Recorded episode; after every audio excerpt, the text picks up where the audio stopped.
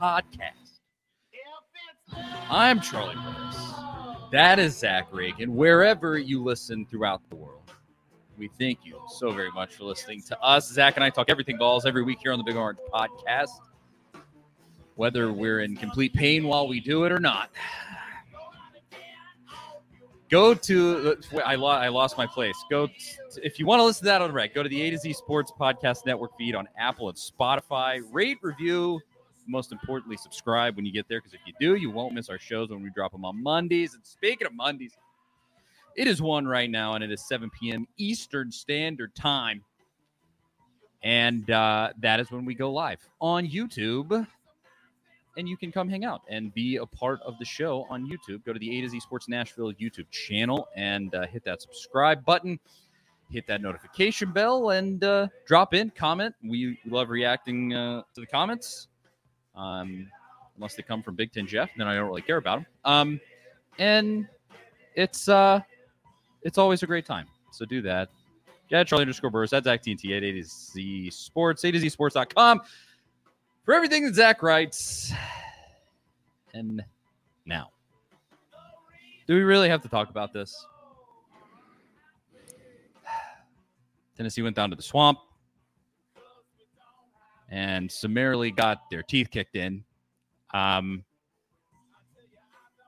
that game was, fr- I mean, we were talking about it before we got on here. I was using a little more colorful language than I will here, but I wanted to throw my TV out my front window. The, uh, it made me ill because it just was so. It, encapsulated in every way Tennessee playing football in Gainesville, Florida. It hit everything. They got a bum at quarterback. He plays like Peyton Manning. That you know Tennessee's defense. We we think Tennessee's defense might be improved. Oh my gosh, they might play better. They get absolutely torched. Tennessee's offense has been legendary. And then, you know, you get there, oh, 16 points. One of the worst games Josh Heupel's ever coached at the University of Tennessee. And I, hmm, where do we start? What's up, Zach? Uh, good thing the Titans won yesterday for a year. This would be a really rough show. It wasn't And looking that, good. there that was little bit. dicey. Yeah. Yeah. Yeah, Um, it's uh not not how we wanted to to to start this week and and really get this season going. It, it takes a lot of the air out of your sails when you lose this game early in September. Uh, you know, Billy Napier said it before before the game, and, and I know it's it's Florida's head coach. But I thought it was perfect. You know, this game is huge, and it, it comes early and it comes fast. I mean, as soon as the season starts, it's it's on top of you, and it really can kind of set your se- set the course of your season. And now Tennessee has to kind of play catch up mode if they if they want to accomplish some of these goals that they set out before the season. And they're all still there. It's all still possible.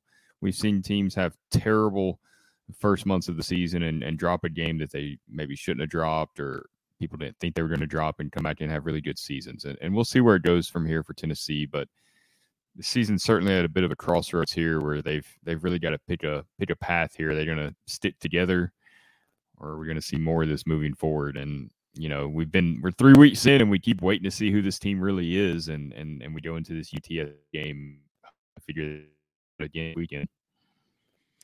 Yeah, this is definitely one of those, you know, your season falls apart from here or you get you get your ish together and and you pull together and it's kind of a defining moment and defining in a good way where, you know, you get your head screwed on straight. Which path will Tennessee take? Obviously, that's going to be the entire thrust of of the show today. We we're going to talk about every element of that. Joe and Nico. I mean, we put look, it was a little clickbaity, but we put Nico in the thumbnail here because let everyone here watching, you got to be honest with yourself. You all want to know. You all you you're thinking it's you got it. You're a Tennessee fan, okay? So let's be completely honest. It's right there in the back of your head. You're going. Obviously, some of it is right there in the front, and you're saying it. Um, but even if it's not, it's right there in the back. You're going. "Eh, Maybe we should give him a try. Maybe, I- all I'm saying, all I'm saying is just you know some snaps against UTSA. And so we're going to talk about all of that. Uh, and well, where do we even start? Uh, we'll get to it right after I tell you about our first great sponsor, Zen Sports, new sponsor to the show. Huge shout out to them. Uh, if I can find it, it is football season. It's time to switch to Zen Sports, the fastest growing sports book in Tennessee, changing the bonus game with their cash rewards program. When you sign up for Zen Sports with code A to ZTN, ATOZTN, a welcome bonus that gives you 5% cash back on your total betting volume for your first 15 days of betting. Think about that for just a second. It's an insane offer. If you have friends who bet on sports, share your Zen Sports referral bonus code with them, and you will earn 3% of their betting volume for the first six months of bet for their first six months of betting on Zen Sports with no cap on how much you can earn. So what are you waiting for? Stop wasting time and money on other sports books when you could be earning real cash rewards with Zen Sports. Download today on the App Store or at zensports.com, and your wallet will thank you later. If you have a gambling problem, call 1 800 889 9789. Terms and conditions apply. You must be 21 or older in Tennessee to bet. That is Zen Sports. Go download it, support them because they're supporting us.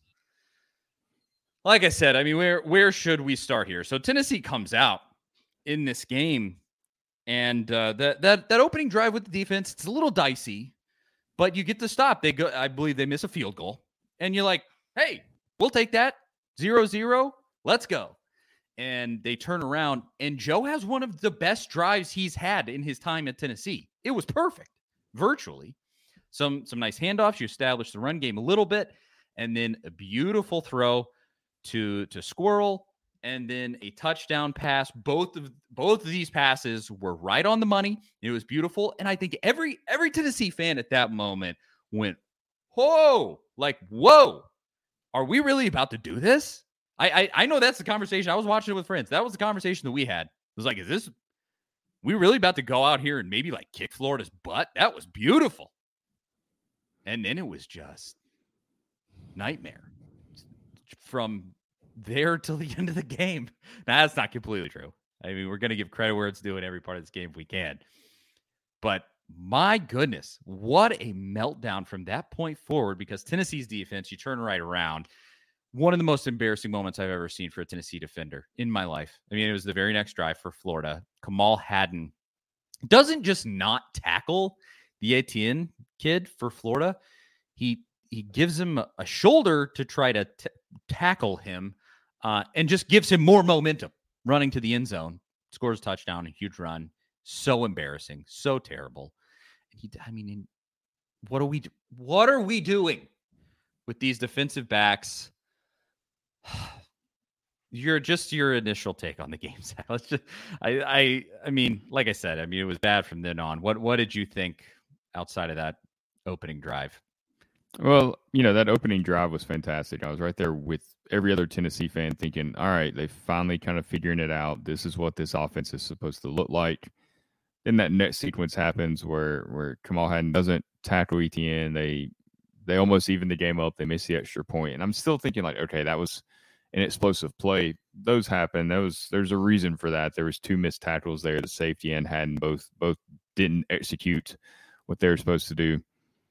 And then the next sequence from Tennessee is kind of the one that really bothered me. Uh, it, it, you follow you have one of the your best sequences of the season on that first drive. Then the next drive was not so good. I mean, you you you almost hit a deep pass to Ramel Keyton. You overthrow him. It's a lot like that play against Florida last year in Knoxville where he made that diving catch. It's almost the exact same play, just a little bit different part of the field. Yeah, you you complete that. Maybe this game's completely different. Then on you miss that pass and it's mm. third and nine. And that play that they ran on third and nine, the little screen to Jalen Wright, was doomed from the start. I mean, Tennessee ran motion with Wright, Florida followed him. I think they have four or five defenders over there with three blockers. You, you can't get a hat on a hat there. That play's doomed before it even is. You know, you either have to make a check there, which I don't think Milton had enough time because they ran the clock down a little bit after the incomplete pass, had to wait on Keyton to get back uh, up the field after running so far. You probably should call a timeout there because that play was just never going to work. Got blown up. You've got a punt. And from there, after that, had just had that big play. All the momentum is Florida, and they they just never recovered. They never figured out. I mean, Florida had them at that point, and that led into that second quarter. It was just complete disaster there in the first half. I still think Tennessee was able to kind of get settled again after that. They didn't handle the momentum well. They didn't handle the crowd noise well. All that stuff factored in with some poor play uh, on both sides of the ball. The offensive line, really, I think on the rewatch was the biggest issue I think of the night for the offense. I know a lot of the attention's on Joe Milton, and I'm, I'm sure we'll get more into the quarterback part of all this. But the offensive line didn't give him a, a chance a lot of times. I mean, the interception, even, you know, I'm on Twitter kind of blowing Milton up a little bit, like, hey, you can never ever make that mistake, and and it's still not a mistake that should be made. But if you're you're on the field, you're in the moment.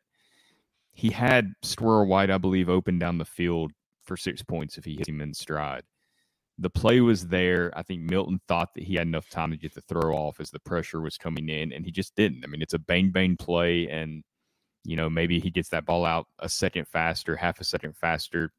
That ball's completed the squirrel, or maybe it's even incomplete. You you, you live to punt there, and and perhaps you can you can hold Florida from that point. But that you know really just snowballed from there. So to me, that's I think it was the right guard Spraggins on that particular play that let some of the pressure through initially then the center got beat. Ollie Lane did not have a good game at all, uh, playing in place of Cooper Mays.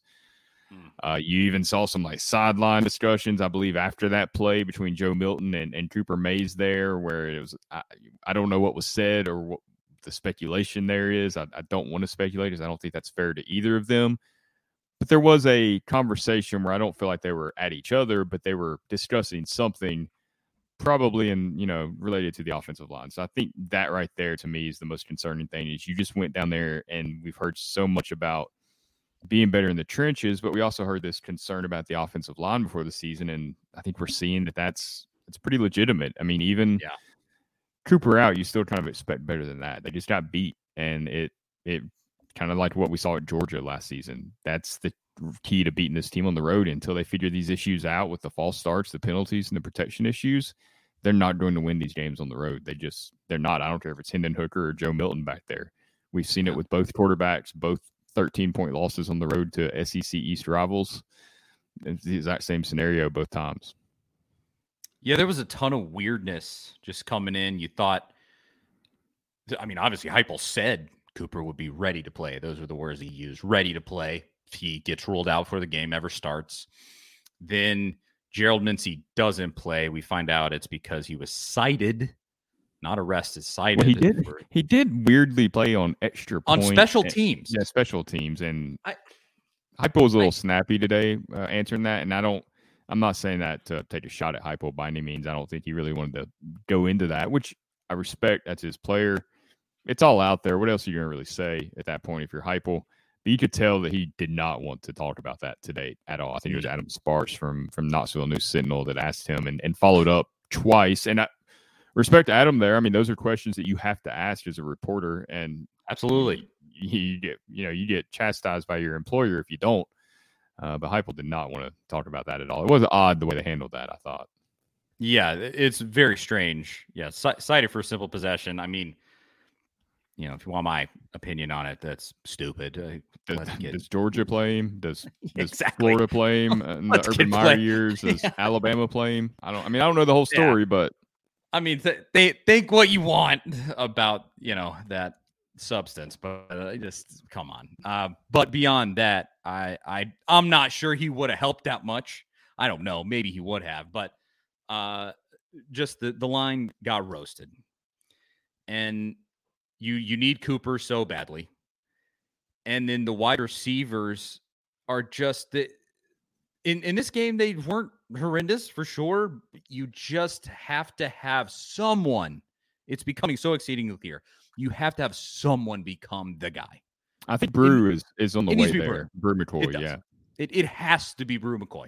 It I I think Dont'e Thornton probably has the the physical gifts, but you saw I mean, he's still the, figuring it out, man. It, exactly. The the pass a, a, a, pass came to him that was incredibly catchable, and he should have jumped up and high pointed the ball, and he waited for it to come down, and, and the defender, you know, swatted it away. And that's, I mean, that's you can't. That's where that that's in, where that's where you miss your talent.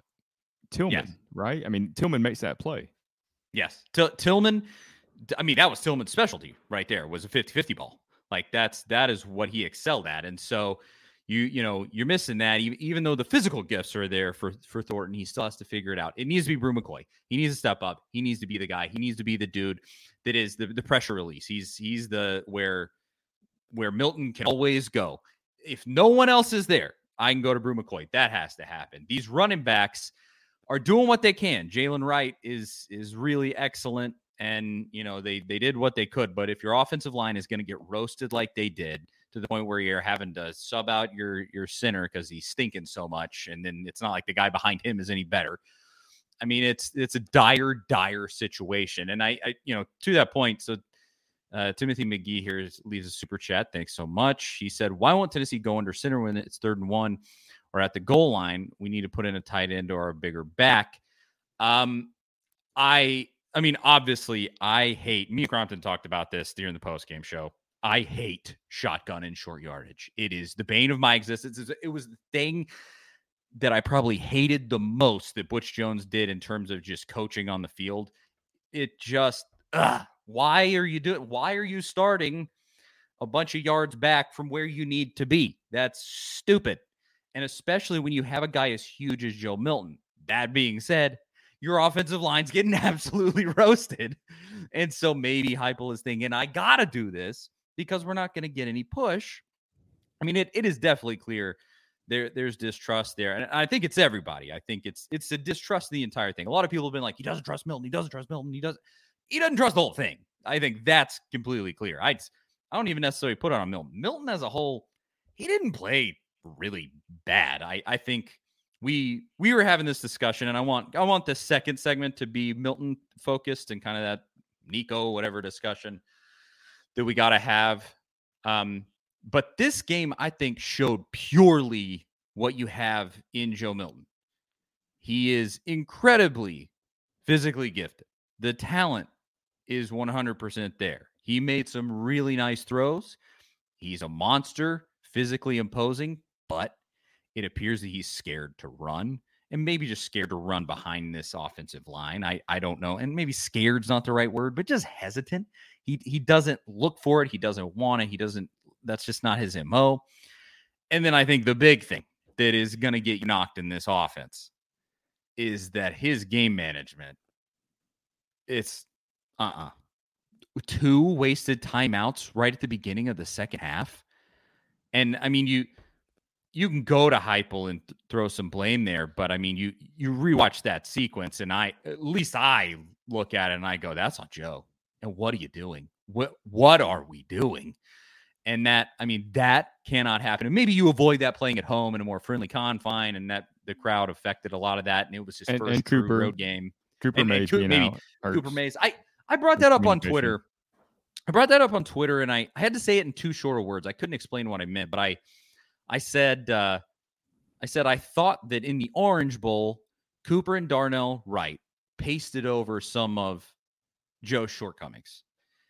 And what I meant by that, that's all I was able to say because on Twitter you only have so many words. But what I meant by that is that Cooper is he's ingrained in that offense at this point. He really knows it. And Joe, even though he's been here forever, in terms of running it in a true primetime game situation, he's still new to that.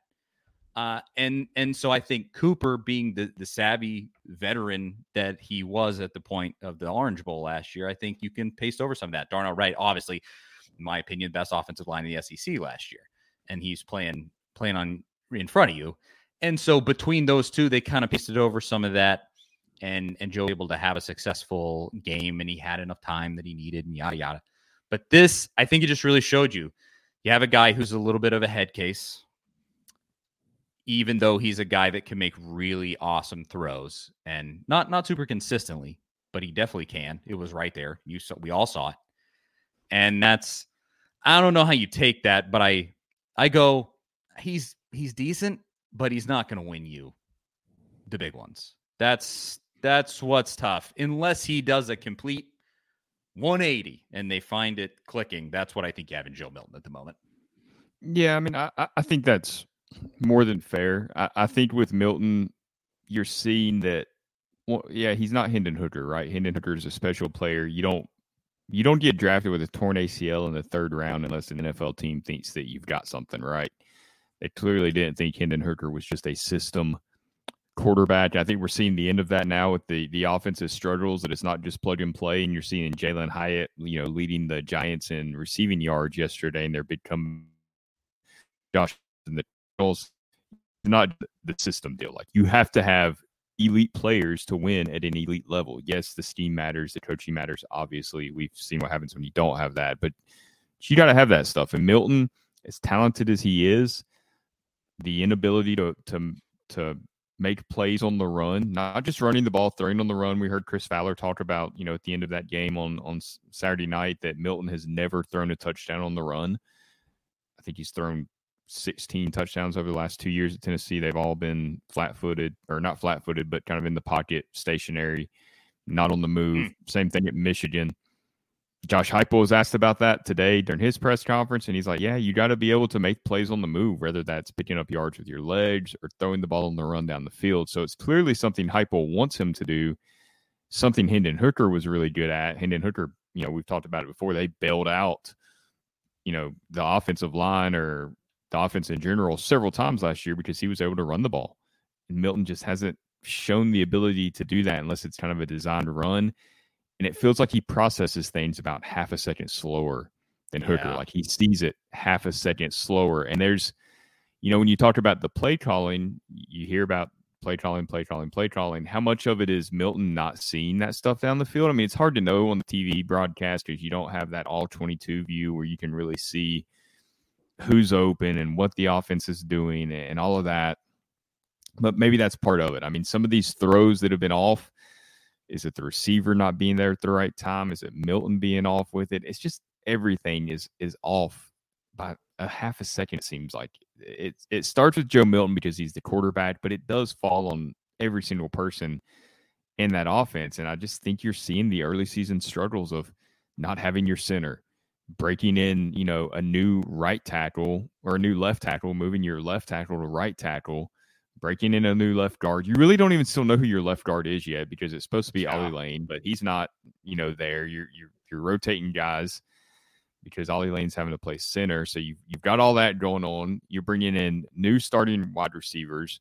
Bru and Keyton are the only ones that really saw significant action last season. Then you got Dont'e and, and Squirrel who's seeing more and more time. They're all kind of figuring out this offense, not in garbage time, games that that really, really matter. Whereas last year's team had all of 2021 to figure that stuff out. Jalin Hyatt was out there. You know, Bru wasn't there, but Tillman was out there. They were there with, with Velus and JaVonta Payton, and they were figuring this offense out. And this team is going through what the last year's team went through in 2021. This team's, you know, going through that this season. So I think it's it's just kind of all of that together. And Milton isn't quite as talented as Hooker to to kind of hide some of those issues that this offense is having. If if he could take off and pick up some of these first downs, and then they, you know, those those plays, they're they're still hitting some of these big plays. You you yeah, we saw it against Florida. They're there, they can do it, but there's a few plays every now and then where they just get caught up and they can't figure it out, and Milton gets sacked or throws it away or or makes an inaccurate throw, and then you're behind the chains, and all of a sudden you're punting, and it's it just snowballs from there. I do think that this game at least somewhat confirmed that Heupel was purposefully vanilla in those first two games because I mean he did the, the opening drive they they aired it out. Now, was it like well, you can really ask the question, was that super intentional in being vanilla there, or did he feel like he had to go, you know, and give Joe some confidence throws against Austin Peay? And uh, it's a whole different discussion. But you were, like you said, you were airing it out. You're hitting long throws. You hit multiple of them in this game. He threw some really nice passes. And uh, this is like, this is a discussion right here. Terry in the comments says Austin Peay showed the blueprint of how to defend Tennessee this year. Florida used the same defense as Austin Peay. They definitely watched that tape. Now, I, I, I push back on that a little bit. I'm sure Florida did study that tape for Austin Peay. Austin Peay came in with a great game plan. The reason that I push back on that is that if you had last year's offense at the top of its ability, there's no figuring it out. That's just like it, it doesn't work exactly like that because when the offensive line is working and you're getting pushed and the running game is working, then they have to respect you passing the ball. They didn't have to respect the run game because it just wasn't happening. They were eating up that offensive line no matter what they did. And so you're not playing complementary football in that way. And so you are able to quote unquote figure it out. But you're figuring it out because it's just not as good as last year. If it's Hendon Hooker and, and Jalin Hyatt and that offensive line chugging at its best abilities, they would score all over this Florida defense. And and so I mean, yeah, I'm I'm sure that it's been quote unquote figured out, but it's figured out because it's not, you know, firing on all cylinders. At least that's that's my general take on it. But I don't. Yeah, I think the only thing that was figured out was the fact that the crowd noise helped. Billy Napier oh, said I watched huge. his press conference after the game and his press conference today, and he said it multiple times. Yeah, how much the crowd helped. I mean, those drive like after after Milton throws the interception, you know, Florida gets up. Tennessee responds with a false start, a short run, getting sacked. Then at third and 20, you just run it so you don't turn the ball over and you punt. Next possession was kind of similar. Like they just stayed behind the chains because of those false starts and penalties and the offensive line not protecting. It never, I mean, if we know this offense, like if it doesn't get that first first down, it, it just can't get going. And it, no. it it's really hard to to get into a rhythm with those penalties and the, the the lack of protection for Joe Milton if he's getting sacked or getting pressured, it's really hard to to have give your receivers time to get down the field. So Tennessee's got to figure out some way to combat that. Whatever they're doing right now is not working. Obviously, you've had these issues at you know you had a little bit of it at Pittsburgh, honestly, early last season. You mm-hmm. had it at Georgia, you had it at South Carolina, you've had it at Florida now. You've got to figure something out. You got to figure out a different way to to maybe a- attack a team early in the game. I don't know what the answer is, but clearly the way they're preparing for road games is not working right now. It, it's time to reevaluate what we're doing there. I think. I, I agree. That's been a running problem. I don't know what you got to do to fix that. I mean, that that's a that's a between the years thing. I, I mean, you. I think it was Elias Gray I saw earlier. I mean, he said you, you just you can't start from from first and fifteen. You just you can't. Like that is period. And that's true of every offense in college football. Like that That's what happened to Florida against Utah, ironically enough. Exactly. Yeah. I mean, they they they were intimidated by that crowd noise in, in Utah in the same way that Tennessee was in the swamp. Period. Uh kind of t- two two conflicting comments here. Timothy leaves another super chat for 20 bucks. Thank you, thank you. That's huge. Uh, he he says, "I will I'll say it. Our players don't have the intestinal fortitude to truck someone our running back I've seen go fetal position and just fall. And that's why I said we need players with the mindset of rugby players. But then, I can say that about Jalen Wright. So that it's it's funny juxtaposition here. Elias says something like 70% of Jalen Wright's yards were after contact, and he's had an inordinate share of yards after contact since he's been here. Yeah, I don't I, I think Joe Milton, you certainly see hesitancy to run, and we've addressed mm-hmm. that plenty. But I I think Jalen Wright, I'm not sure he gets he gets what he's gotten unless he he's ready for contact. Uh, I mean, you you can only be so tough, and he's not the biggest guy out there. Um, but I, I, I like this comment from Jason Dyer about crowd noise. He said, "I guess we need to crank up everyone's Dre beats during practice. Maybe you know, put get a slap some headphones on everybody where they can't hear each other and then make them play. I don't know, but." Uh, yeah, I mean it, it's a running problem. You have to get over the crowd noise. You got to do something to improve that that mental ability there and work through that. You have to stop and hopefully playing playing at home. Tennessee's got a home stretch for almost like a month here coming up. I think it's Until three games, Alabama, four weeks. Think, yeah, yep. Um, because it, yeah, it's you, you UTSA, Texas A&M bye week, South Carolina. Uh, no, no, sorry, it's it's uh UTSA, South Carolina bye week, Texas A&M. Yeah, right. Yes, yes. Um, Oh, it's and, and Timothy comes back and he says, "I'm talking about Jabari Small," and, and maybe that's yeah. why Small's not yeah. playing.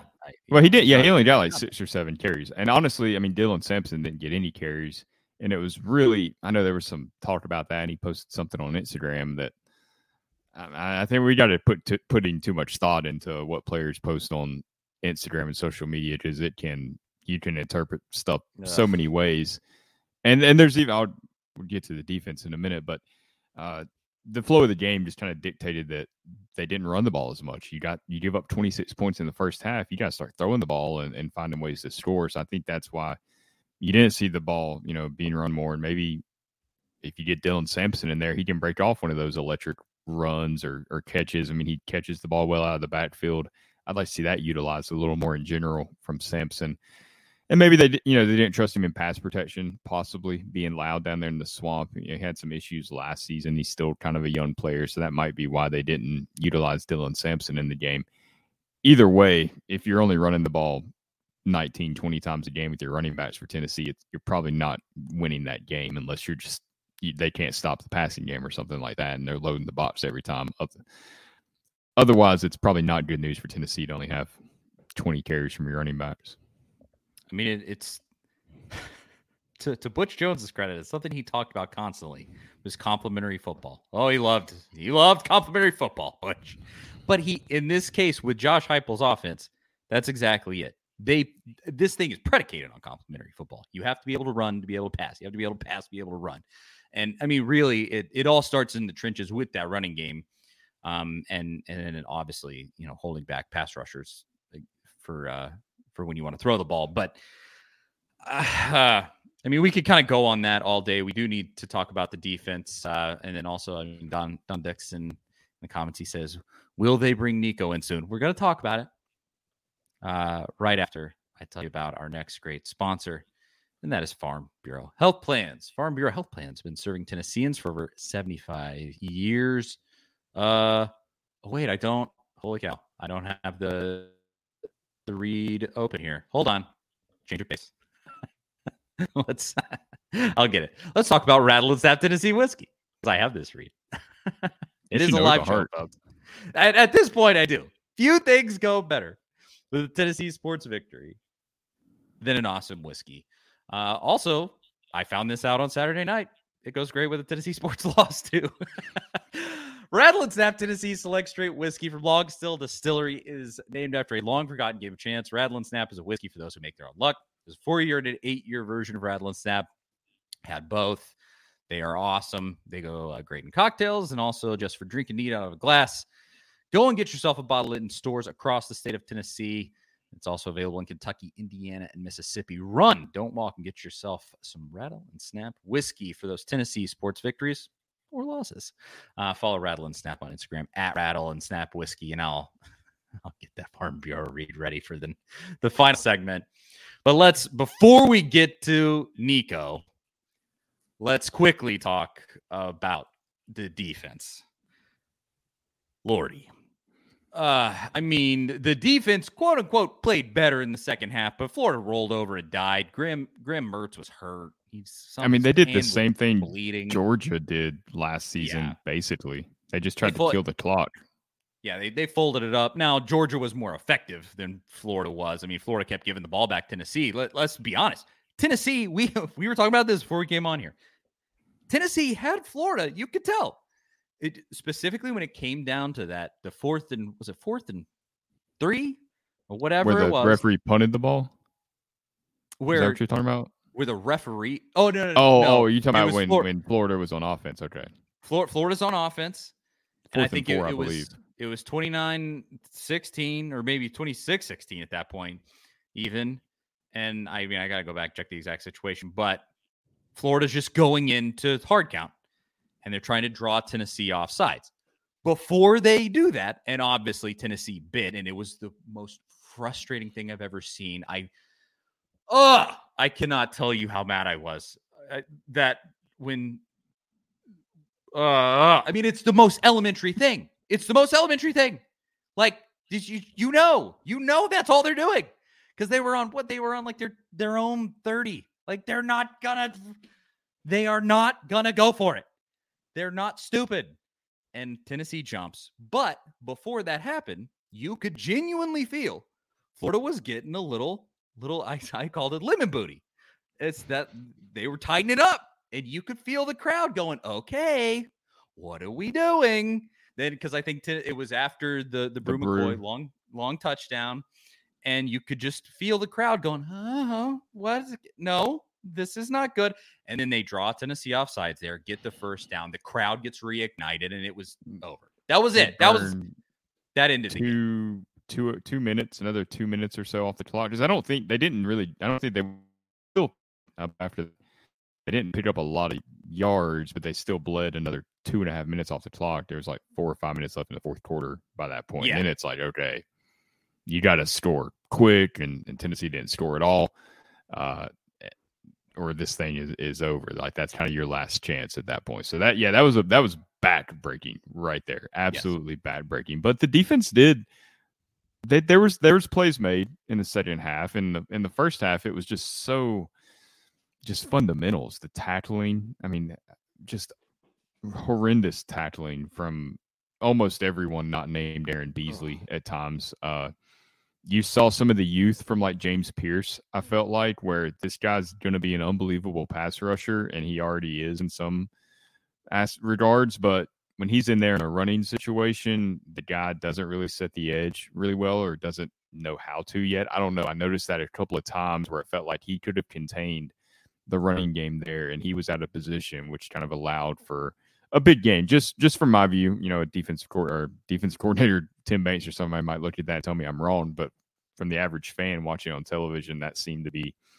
an issue that that was hurting Tennessee at times. But I think you notice the loss of Keenan Pili, especially that over the middle stuff. I mean, he's really good in coverage. He's an excellent tackler. We saw that, and you know, we only saw him against Virginia, but there were several plays where it just seemed like he was always in the right spot. He read the plays correctly, and he was able to communicate really effectively on the field. I don't know if that's Aaron Beasley's strong suit. I'm not saying Beasley's a bad communicator. I just think he's a little quieter by nature. Obviously, he's the best player on the team, possibly, or one of the best players on the team. He's gives. A, I mean, he's one of the only guys last season at South Carolina that really showed up, and and he showed up against Florida. But I feel like Pili is the guy that's going to get everybody kind of where they need to be. He's going to see maybe what Florida's doing and able to communicate that a little more effectively. So I know he's on the sidelines there. It's not the same as being on the field. I think that might have been the biggest issue for the defense between that and just the, the poor tackling, especially from the secondary. It wasn't just Kamal Hadden. Tamarion McDonald had some moments that he'd probably like back. Uh, Warren Burrell, he Turnage, they they all had moments where it's like you're you're jumping at this pump fake.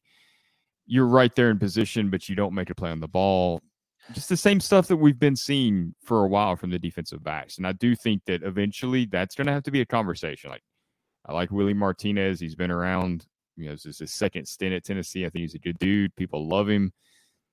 But the, it's just not getting better. Like you're seeing the same mistakes over and over and over. And it- you, you can't you can't win in the SEC with those mistakes. You just can't. And not having uh, Jason Dyer mentions it. Slaughter was unavailable per Josh Heupel, so he was out. That's one another cornerback you're down that you don't have in there, and and it's it was just too much to overcome. I, I feel like that the poor the poor tackling, not having Pili out there, just really made those mistakes even even worse.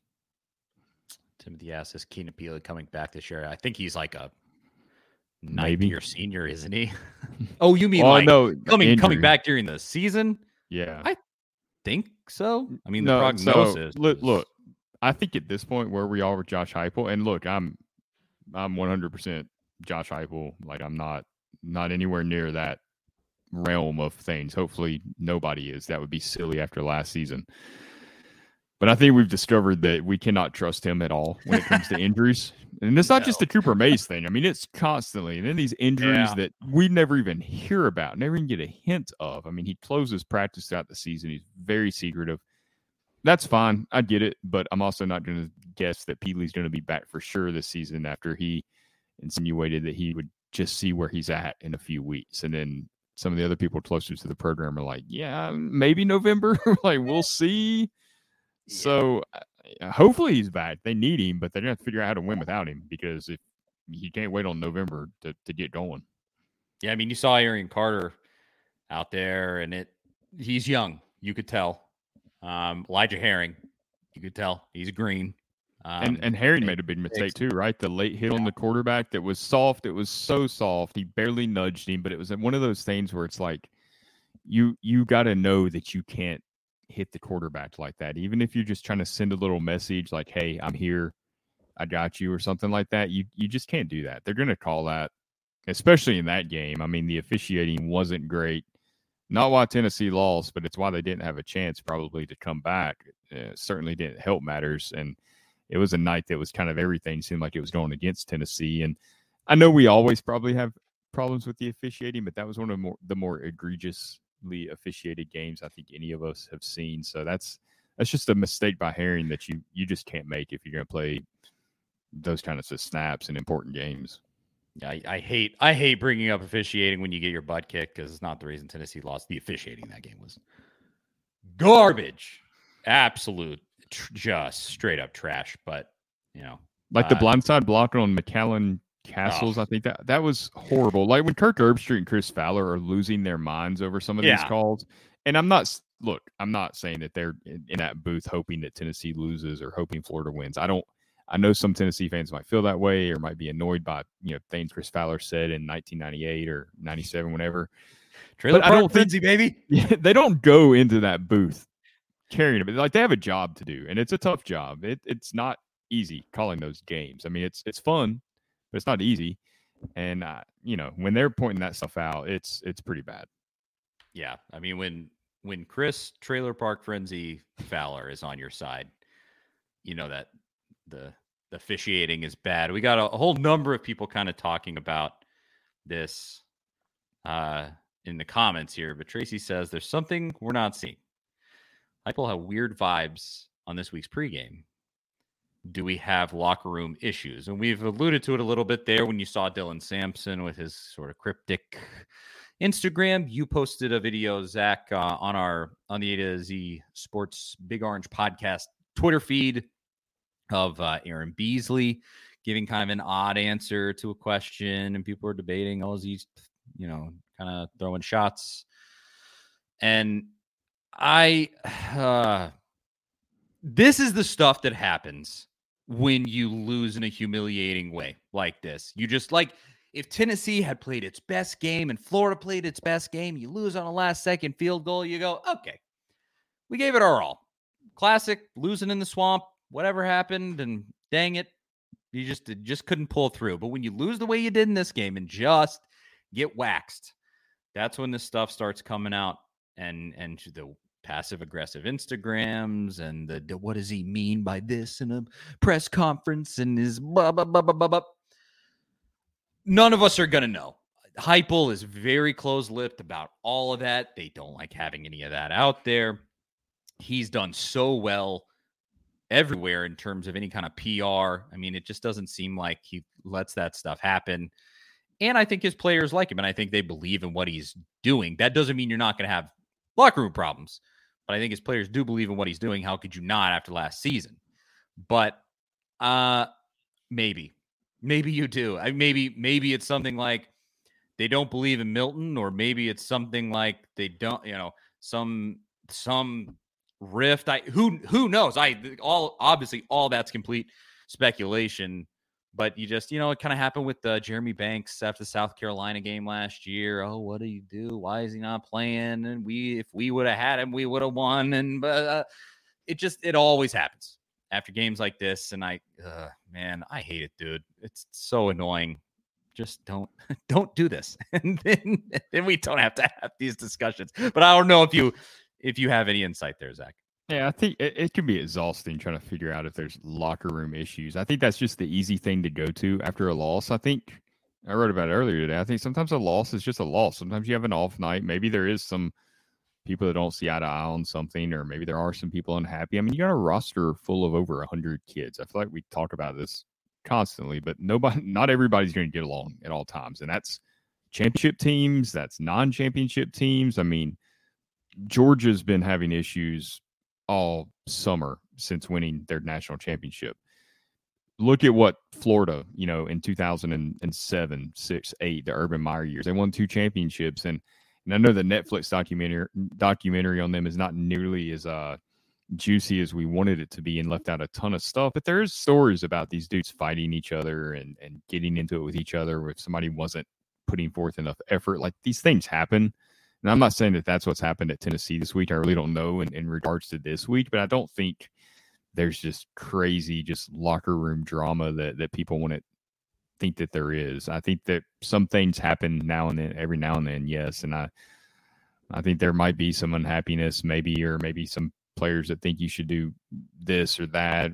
quarterback. I don't know, but I don't think it's like on the verge of falling apart or anything like that. It wasn't after South Carolina. I mean, they recovered just fine against Vanderbilt and Clemson. I thought Heupel handled that perfectly, and I, I think they'll handle this well. I think it'll be fine. I think some of those comments on Saturday night after the game from Heupel and the players, they just lost in the swamp, a game that they knew they needed to win. It's devastating. I mean, you you want it to be a solemn vibe, and and the comment from Beasley, like he said what he said, he answered the question. Uh, you know, was I think the question was like, did you see anything during fall camp? Or fr- from what you saw in fall camp, does the undisciplined play surprise you? And he said, no, no, sir, it doesn't. I don't know. Maybe he didn't hear the question right. Maybe those words came out differently than than the way he wanted them to. It happens. It happens to all of us. It's that one little moment. He also said you know, in his post game presser that he felt like the team had the leadership to overcome this. So I don't I don't think that stuff is, is mm, too wrapped up over. I just don't. I, yeah, I'm I'm not gonna get worried about it unless you just like near the end of Butch's time and during Pruitt's time, like you could see serious discontent. I don't see that here. Like the you know, we we were close enough to the programs then to see like what that really looks like. And I I don't I don't see that here. It's it's just it's you know you're you're running back who wants playing time, being a little melodramatic, and it's you know maybe a kid accidentally shooting his mouth off at a press conference. I I I'm not putting a ton of weight in it, and but you'll know when there's locker room issues. You'll yeah. see it will be very evident. Players will exactly. transfer like they did at the end of the Butch Jones era. You will you'll see the stuff on social media. There will be no questions. There will be defensive answers from coaches in press conferences. Like we're nowhere close to that. No one needs to worry about that. Even if this season ends up being eight and five, it is what it is. Like it happens sometimes. Fulmer had those years right after winning championships. Just you know, yep. it, it it happens. It's college football. If you don't have elite quarterback play right now, it's really tough. Just ask Nick Saban. You look at Georgia too. They didn't. They weren't too hot this weekend against South Carolina. I mean, it's mm. certain things you have to have to, to win a national championship, and it's everyone's kind of struggling right now to find it. Is this true? Rob says Kirk Herbstreit lives in Franklin, Tennessee, and it seems that yeah, he. down he lives in the Nashville area, so or he did. That, he might have went back to Cincinnati. I can't remember. Because I think he might mm. have a kid at school up there now. I know he, he was kind of bouncing back and forth between Nashville and Nashville area and Cincinnati. Isn't that typical though? Everybody loves to move to Tennessee. They don't. They don't like loving Tennessee. They, they, they like where they live, and then they go and they, you know, make fun of Tennessee fans and whatever. Yeah, hey, whatever. It's it's okay. It's okay. It's not okay, but whatever. it doesn't go unnoticed. Um. All right. Now I think. Well, I'll, I'll throw it to you before we have this final conversation about Joe, and then we throw in sort of the final notes about this UTSA game. Um, anything else with that game before we have this Joe discussion? Well, I mean, I think we got to mention, point out that Omarr Norman-Lott, you know, will be suspended for the first half of the UTSA game for for throwing a punch at a Florida player. There's three Florida players got suspended for what happened at the end of that game, and Kamal Hadden, despite being in a perfect boxing stance, did not get suspended. Though in Hadden's defense, he was just breaking the fight up. So I, I do think that was the right call. It was one of the more humorous things that I saw kind of at the the end of that game when when Hadden went in there and then ends up kind of squared up with that Florida offensive lineman there at the end of the game. But I think just that whole the Florida fans are being so dramatic about what happened at the end of that game.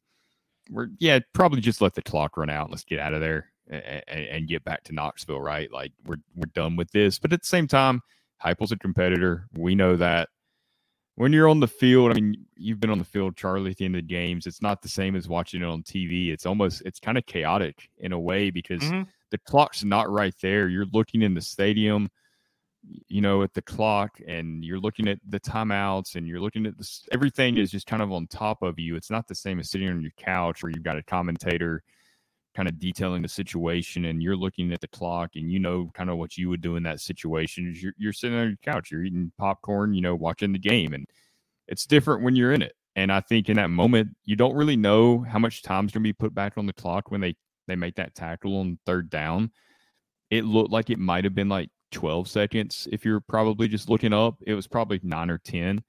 But in that moment, you're not really going through the calculations of, okay, it's going to take this long to throw to the end zone, this long to get the onside kick, and to run another play. You're not doing that calculation. You just call the timeout, and okay, now now where are we at? We had a timeout left. We called it. I, I just don't see it as that big of a deal. And then the ball gets snapped. The Florida center, according to Omari Thomas, tells Tennessee's defensive line they're just going to take a knee. Well, then they snap the ball, and Graham Mertz is running around back there, and he's just trying to kill clock. I get it. Well, Thomas is like, well, screw that. I'm going to go tackle the guy, you know? Yeah. And he tries to let up at the very end. I mean, it wasn't like he knocked the guy's head off and lunged at him. It, it wasn't targeting. That was overturned. Like, none of that. It, it wasn't that big of a deal. Then all of a sudden, Florida players are taking up for their quarterback. I get that too. Like, you would want Tennessee players to do that. So it's just, it's just com- people competing. Like, you're frustrated at the end of a game. Florida's trying to protect their guy. 18 to 22 year old kids. Heupel's trying to do all he can to maybe pull out a miracle. I don't see it as being this huge deal. Like I, I don't get the the outrage over it. It's just it's just sports. Like if you've played competitive sports and backyard football to organized football, it, it happens. It will always happen. Absolutely. I mean, I Mert, Mert should have just kneeled the ball. He's being cheeky, and I, I mean, I just don't. I just don't care. It was silly. But honestly, he could have fumbled the ball and run it back, and then you're really then yeah. you might have time to, to exactly. maybe like, it was almost riskier by him because they really yeah. weren't having enough time to to do everything they wanted to do, even if he immediately takes a knee. And considering Tennessee's success throwing the ball into the end zone prior to that, what are the odds, right? Yeah, so. I, I mean, well, but Florida fans got to quit being holier than thou, thinking that you know you cheered for Aaron Hernandez and, and all these guys in the mid 2000s. You cannot be losing your mind over Josh Heupel calling a timeout at the end of a game. That's a good point. They they don't have much ground to stand on there. Uh, thankfully, uh, oh man, here's one. What are the chances Boo Carter flips to Colorado for Music City? I don't even want to talk about that. Know. He liked one of my tweets yesterday. I can't remember which one it was though, but it was something about the Florida games. I don't know if that's I don't know if that's good or bad. I might. I might was it about the Florida game going poorly or? I don't know. Maybe I know it is. Uh, while we get into this, Joe Milton talk. Fine. I, I, I mean the the whole Colorado, you know, hot, hottest team in America, the hottest team in America that almost lost to Colorado State over the weekend. Um, you know, I, I don't blame him. You want to go out there, you want to meet Deion. That's may, maybe he flips. I have no idea if he flips. You didn't oh, meet him anyway. Oddly, so. oddly, it was the tweet about what Kamal Hadden said after the game. So I really don't know what to make make of that. Interesting. And and two, so I mean, Kamal Hadden needs to be replaced post haste by Josh Heupel, uh, and hopefully that happens. But I mean, it's it's gonna have to be one of the, one of the young guys. We can't uh, keep, we cannot keep hearing about his athleticism. Like I, I haven't seen it yet.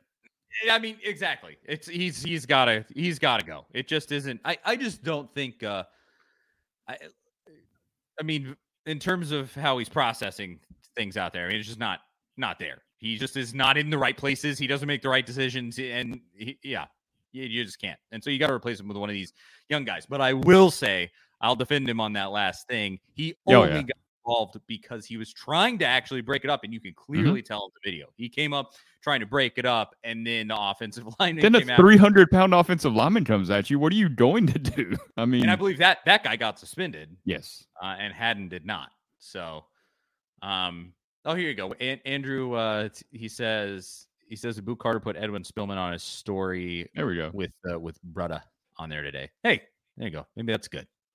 So I think you're fine. I think you just want to go meet Deion. He'll be all right. I think some of these recruits need to start wondering how long Deion's going to be in Boulder, Colorado. yeah. you can you can tell if if they win uh, what eight games this year, that it, it might be, which would hello. be remarkable considering where Colorado was. Like I won't take anything away, but it might have a little more to do with having you know Shedeur Sanders and Travis Hunter when he comes back, and uh, the the running back that's so good, Edward Edwards, I think.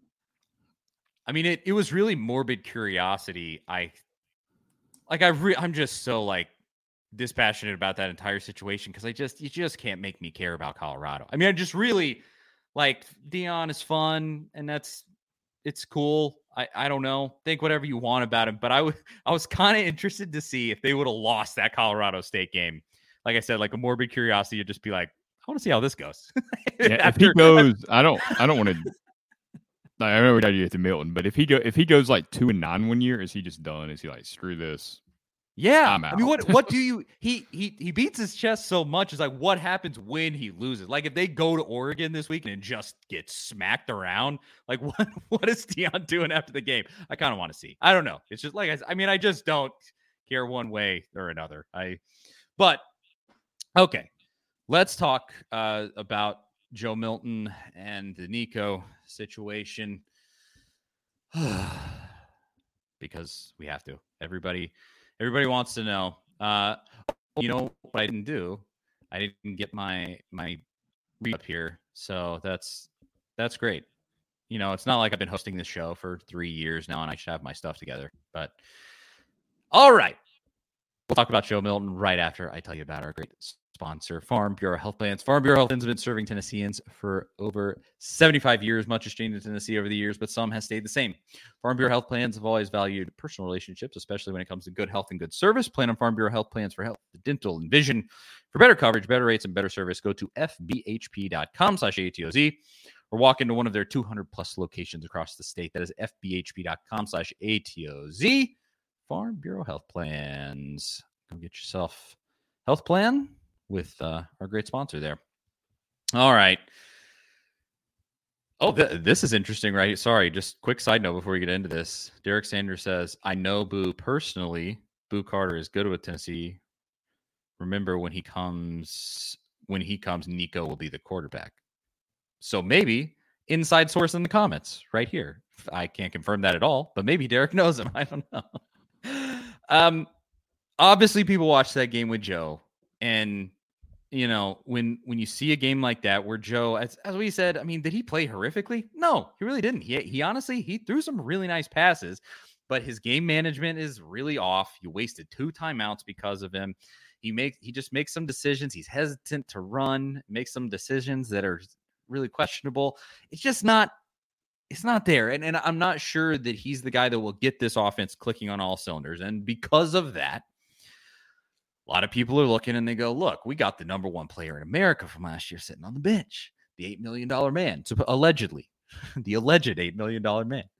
Um, I, and you, you look at that, and so Nico is suddenly like the best player on the team in a lot of people's minds. They just go, well, why don't we give this kid a try? And, you know, I, I will be completely honest. I want to know what he would look like. I do not have a hard stance of Nico will be better. I genuinely I don't think that's the case. I don't think Nico would come in and be some silver bullet. I seriously. I, I know some people definitely do, and maybe he would be. Maybe it would be Trevor Lawrence. I, I don't know. But you just look at how that offensive line is playing. You look at how the wide receivers still need to settle in. And I just think uh, I, I, is it is that going to fix everything? I don't know. But what I would like to see, you got UTSA this week. Let this kid get half the snaps.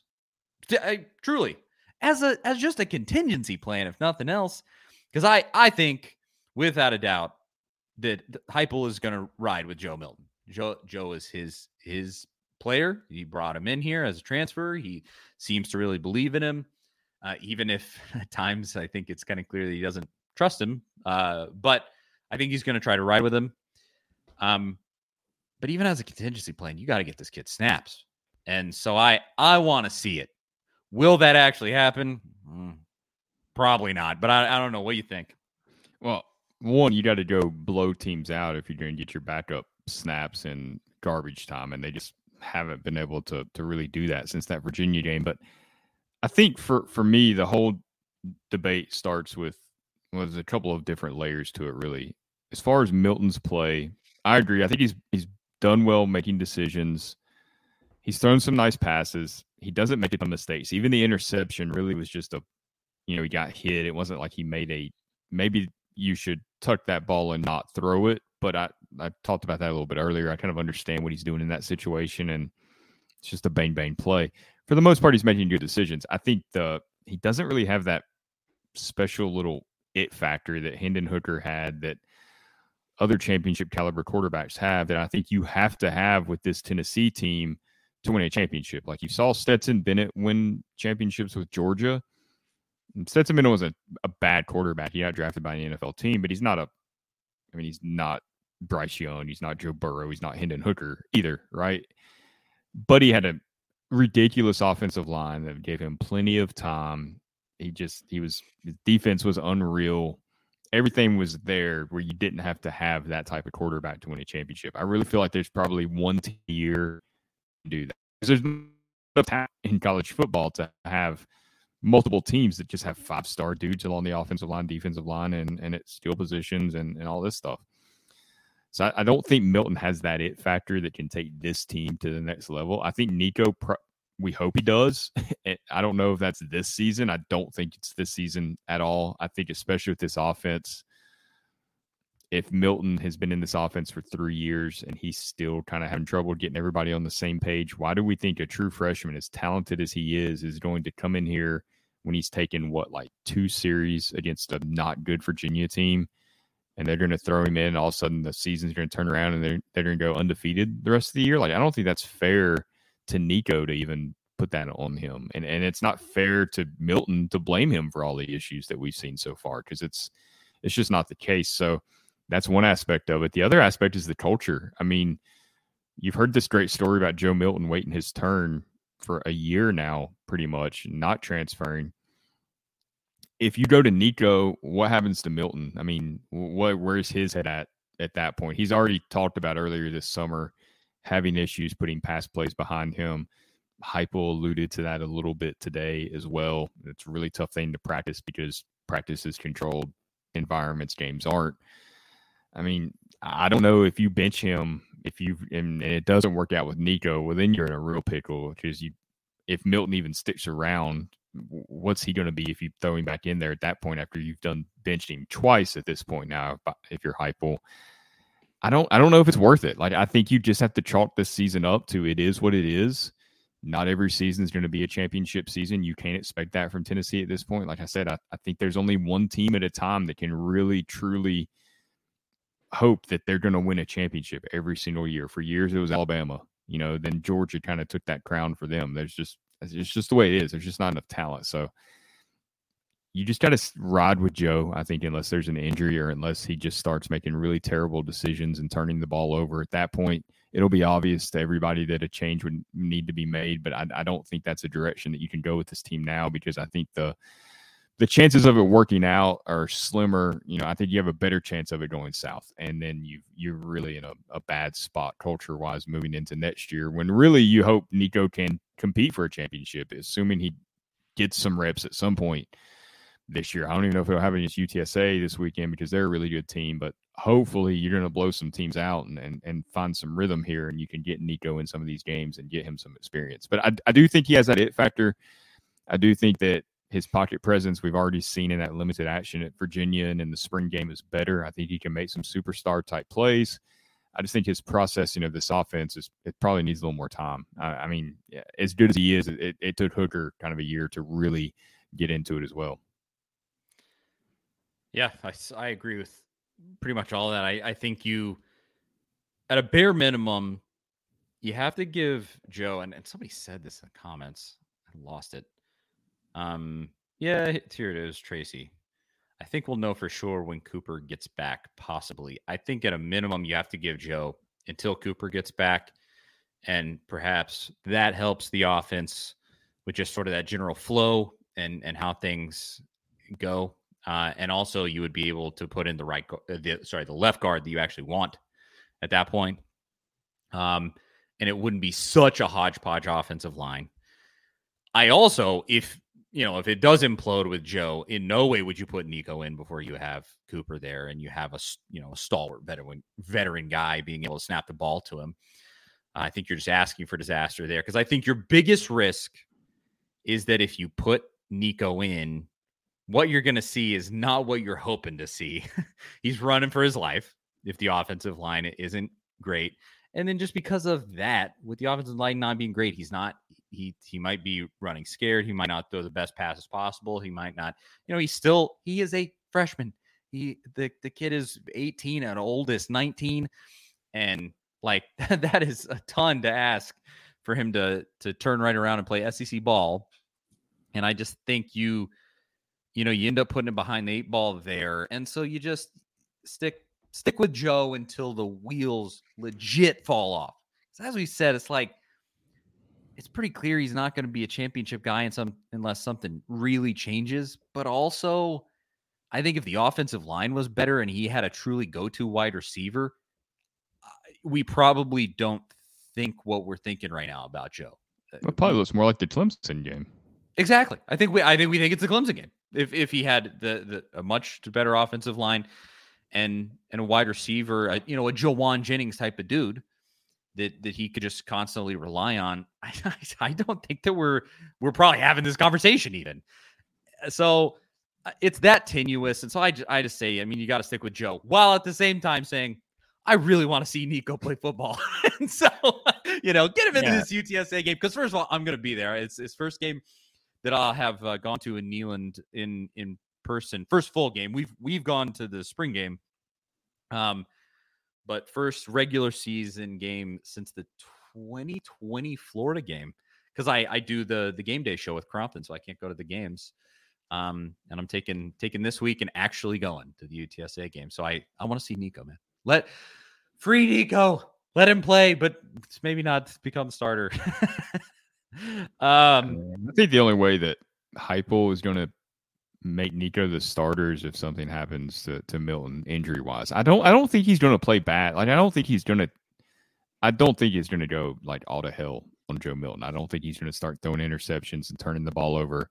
He hasn't been that person yet. I mean, it's I've been said in the comments several times, like the offensive line has to get better before any of this offensive play is going to look better. You got to get Cooper back. You got to figure out your left guard situation.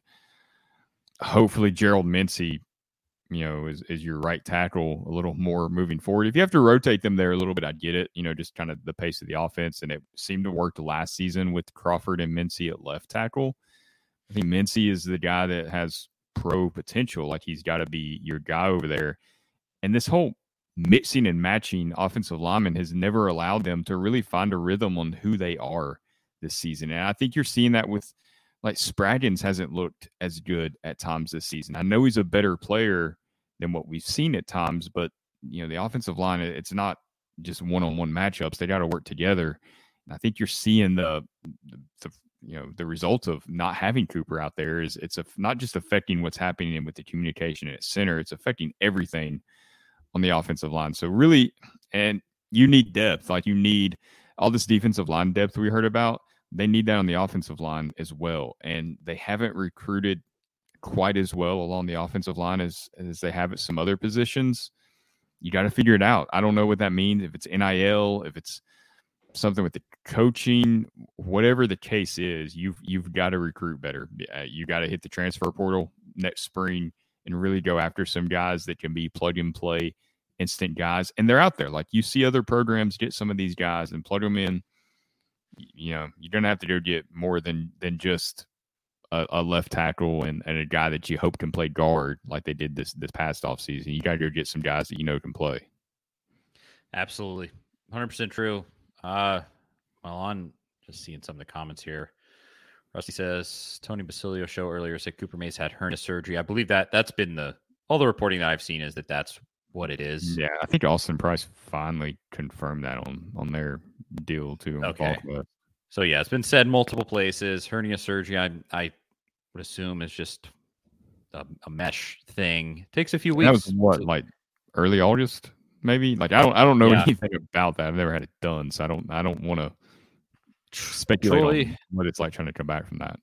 Troy says I'm hearing. he says I'm hearing October before Kate is back. Who from who? Who is saying that?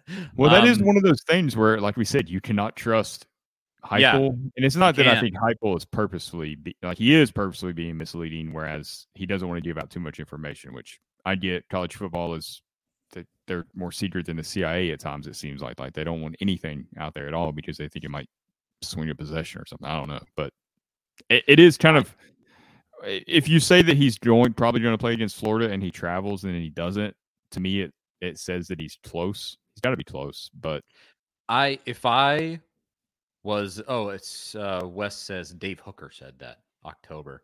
mm. Um and Now, doesn't he has do Trooper, he has Trooper Mays on every week, so he yeah he has more insight maybe. than uh, than most on that. yeah uh, that that could definitely be the, case since he actually does a show with Cooper during the week. Um I I would say if I'm if I'm a betting man, South Carolina probably. Although I I I, I don't know. Um that that seems like more than enough time to get back from hernia surgery in in August and be because it's it's not just getting back. I he could probably play right now. I I really have almost no doubt in that. But but exactly, will he actually be himself and be good enough? That's kind of a different thing. So, uh, and then Wes says Hadden should not play. I think that's something that we can all agree on. One But the one time he 100%. looked back for the ball, and I think the Austin Peay game, he came down with an interception. I I don't understand that. I'll never understand it. Like you're gonna get either pass interference or you're just not gonna make a play. Like that's usually the two outcomes there if you're not turning your head. if only he didn't do everything that he does, then he would be good. um, I man, I think that's mostly it. We do have to end the show with a prediction for UTSA. UTSA does not look as good as people thought they were going to before the season started. I I thought Uh, but they they started they were one and two, and they started one and two last season. And I think they lost to couple of the same teams, at least one. I know they lost to Houston last year. They've lost to Houston this year. They lost to Army. Nobody likes playing Army. I mean, Tennessee canceled a game against Army because they didn't want to play them. I don't blame them for that either. It's they're a headache nightmare to play. Their coach seemed pretty unhappy with with his team's performance and with himself. That guy's pretty hard on himself as a coach. It was it was kind of almost felt bad for the guy. I mean, Yeah. Army's not great. Um, you know, I, I want to. Didn't they play? It was Navy that opened up the season against Notre Dame and got smacked. I, but Army, eh, yeah. I mean, it's playing that triple option is always super weird. Uh, they play so UTSA. They use two quarterbacks. Um, and it's this game makes me a little uncomfortable. I'm not. I'm not going to lie to you. It's in Neyland Stadium, and I, I you know, I think Tennessee is going to win, uh, but watch out. I I get the feeling you could have a little bit of uh, 2012 Troy weirdness with this one Hmm. if they're if UTSA is able to score. Now, this would certainly be the game to get in your young guys in front of you know a Kamal Hadden, um, and so I I think that's definitely something that needs to happen. I I think Tennessee is going to win. I think it's going to be closer than we all want. Do I think it's going to be a nail biter? I I don't know. I mean, maybe, but we'll just have to see. But I'll I'll throw it to you, Zach. First, what's what's your prediction for this one? Yeah, I don't. So I, I think UTSA. I think Tennessee is, has more talent, and I don't think this will be a situation like the Austin Peay game where Austin Peay pretty much left their whole identity behind and created a new identity just for the Tennessee game. Like they had very specific game plan that they don't usually operate with, and they uh you know they switched a lot up. I don't think UTSA can do that. I think they have high. You know they want to win 10, 11 games and go go play in a impressive bowl game. I, they can't just change who they are. That's not who Jeff Traylor is as a coach. It's not who the program is. So I think in that aspect, you're going to get like Tennessee's going to know kind of what they're getting from UTSA. I think they'll be able to handle that a little easier because they'll be able to prepare for it better. I still, th- I mean, I still don't trust this offense yet because I haven't seen it really just open up. I mean, I think they'll be able to run the ball as long as they commit to that, like they did against Virginia. Do we see more of those pass plays? Like, I, it's tough to kind of predict that just yet, but I, I definitely think they win. I think they win by multiple scores. I don't really think it's a nail biter necessarily. I think it might take a, a minute to get the offense going and to separate form. But I have 38-17 written down for for the final score of this game. Tennessee winning. 38-17, Elias. The Elias was close, very close to, to mine. Yeah. Um, and then Ben, no score, but Ben says, I think this is the game where we finally play pissed off. I certainly hope so. Yeah, they um, that players only meeting after Austin Peay. They still won that game. Like, even though it wasn't great, they still won that game. Like, I think it's kind of like, yeah, you know, Austin Peay. they had a good game plan. The coach was on something. He was all hopped up and just ready to jump out of the stadium. Uh, just up to, I think you, after a loss to a team that you were favored against, it's a little more like, all right, like we need to we need to figure something out here. So it it'll definitely be the game where we figure out which direction I think this team's going to take.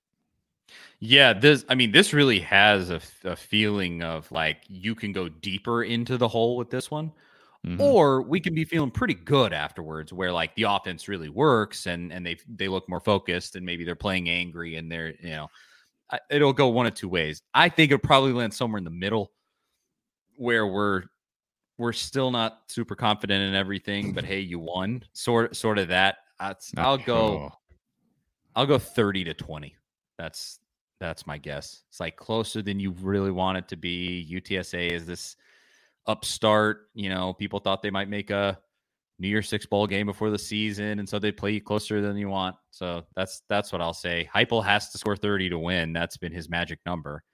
So I'll say thirty to twenty there and Tennessee wins, but I hopefully I get to see Nico in person as I will be there. Um, we have a fun midweek show coming up. Uh, I guess I'll I'll I'll I'll go ahead and say it. I I don't usually like to do that because it's not set in stone yet. And if this ends up not happening, apologies because it hasn't happened yet.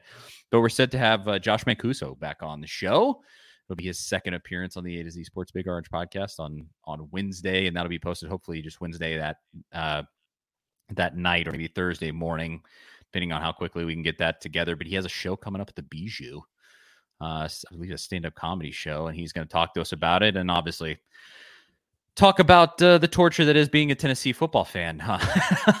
at the same time, uh, and if you don't follow him on Instagram, one of the funniest dudes on there. But he's he's set to be on with us on Wednesday, so look out for that on the A to Z Sports Nashville YouTube channel. I think uh, that's pretty much it. Anything else, Zach, for the folks at home? Yeah, I don't want to think about this Florida game anymore after this. So hopefully we can just kind of bury it and put it behind us, and maybe UTSA will help us forget some of that. Although you know, really, demons won't be exercised until that South Carolina game. That's the one that you got to go win that one. You can't let Shane Beamer beat yeah. you twice in a row, especially after losing to Billy Napier. I mean, I want so badly for that. I, I would almost rather have this UTSA game be mediocre and then you just blow South Carolina's doors off. Save it up for that one. save save the great game for for Beamer. That smug idiot. Ugh, can't stand him. Um, but we'll cross that bridge when we get there next week. Charlie Burris, Zach Reagan, thank you, thank you, thank you. The comments were on absolute fire tonight under unfortunate circumstances, but still, mm-hmm. uh, so many people weighing in. We seriously, we couldn't do without you. Some really nice super chats tonight. Just, uh, it was great. Thank you, thank you, thank you, thank you for watching. Um, we really do appreciate it a lot. That is it. Uh, again, Wednesday night, Thursday morning, look out for us with uh, Josh Mancuso, great comedian. He's going to come back on here with us. And otherwise, I think that's it. We will talk to y'all on Wednesday or Thursday. See you guys later.